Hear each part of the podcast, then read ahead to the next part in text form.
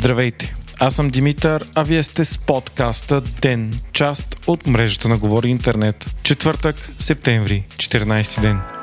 България окончателно махна забраната за внос на украинско зърно. Депутатите от ГЕРБ СДС, ППДБ и ДПС подкрепиха искането на правителството за това. Против бяха проруските БСП и Възраждане. Итана обаче също гласуваха против, защото според тях така Министерския съвет си мил ръцете пред Народното събрание. Преди седмици България стана една от страните, които забраниха вноса на украинско зърно заради протести на зърнопроизводителите, които твърдяха, че това подбива цените на продукцията им и трябва да я продават на загуба. Впоследствие обаче преработвателната индустрия започна да наделява с твърденията, че няма достатъчно суровина за производство на олио, хляб и други. Междувременно украинският президент Володимир Зеленски заяви, че благодарен на България, че не е удължила ограниченията върху износа на украинско зърно, срокът на който изтича на 15 септември. Полша, Унгария и Словакия обаче заявиха, че еднолично ще продължат забраната на украински внос на зърно. Казусът започна, когато Европейския съюз махна митата за внос на такива стоки от Украина. Така европейският пазар бе буквално наводнен от зърно от Украина, което тя има в изобилие и изнася трудно заради войната и блокадата на Черно море. Това обаче породи в последствие неодобрението на Полша, Унгария, Словакия, Румъния и България и заради тях бе направено изключение от Европейската комисия да се забрани вноса в тези страни.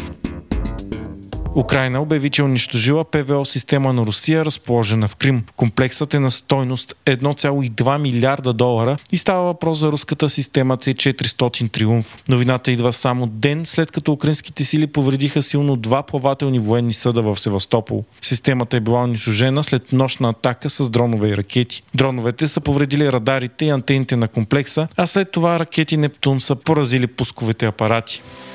Според официални лица в Либия, жертвите след потопите ще нараснат до 20 000 души. Страната бе ударена от циклона Даниел, който наводни преди това България, Гърция и Турция. Най-тежко бе ударен град Дерна, където цели квартали изчезнаха от лицето на земята заради подобна на цунами вълна, идваща от разбити язовирни стени, които отнесоха хиляди хора в морето. Стана ясно, че правителството на тази част от страната, което е непризнато и отделено от официалното в Триполи, е знаело за унищожените два язовира, но не е предприело никакви адекватни мерки, за да предупреди и евакуира хората по пътя на унищожението.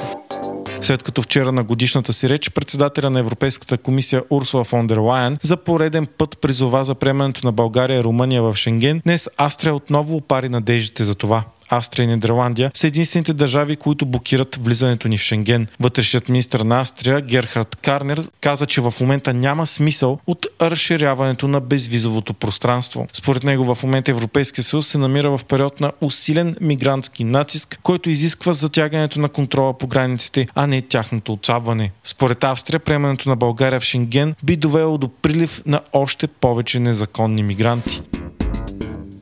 Въпреки протестите на лекарите, столичният общински съвет назначи Таня Андреева временно дългови болница Шейново, а предишният директор Румен Велев да бъде отстранен от длъжност. Недоволството на лекарите от най-голямата АГ клиника дойде, след като преизбраният за директор на болницата доктор Велев не бе назначен, а вместо него поста пое именно Андреева, която не се е кандидатирала за тази позиция. Междувременно столичният общински съвет прие и рекордния бюджет на общината за 2023 година с 33 гласа за, 18 против и 3 въздържал се. Против бяха 7 от 8-те души от Демократична България, Борислав Бонев от Спаси София и всички от БСП. Така София ще разполага с рекордните до сега 2,35 милиарда лева бюджет.